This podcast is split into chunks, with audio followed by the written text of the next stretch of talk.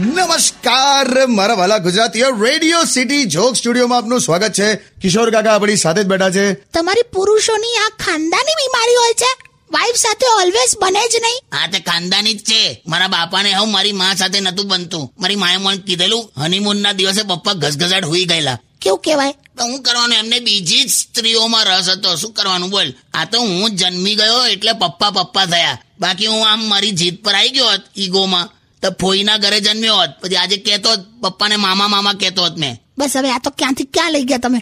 ખરેખર યાર મને મા બાપા ગમતા. મા મા બાપા કરે ને જન્મ વખતે પપ્પાનું વકીલની વાઈફ હાથે લફડું હતું તઈ જ હોસ્પિટલમાં. હવે વિચાર કરું હું તઈ જ જન્મી ગયો હોત એ વાળા ખાટલા પર તો આ તો મમ્મી પર મને લાગણી હતી એટલે આ બાજુ જન્મ્યો. બસ અરે બસ હવે શું બધું બોલો છો? સોરી ભૂલ થઈ ગઈ મારી જાઓ.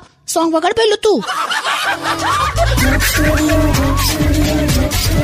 Radio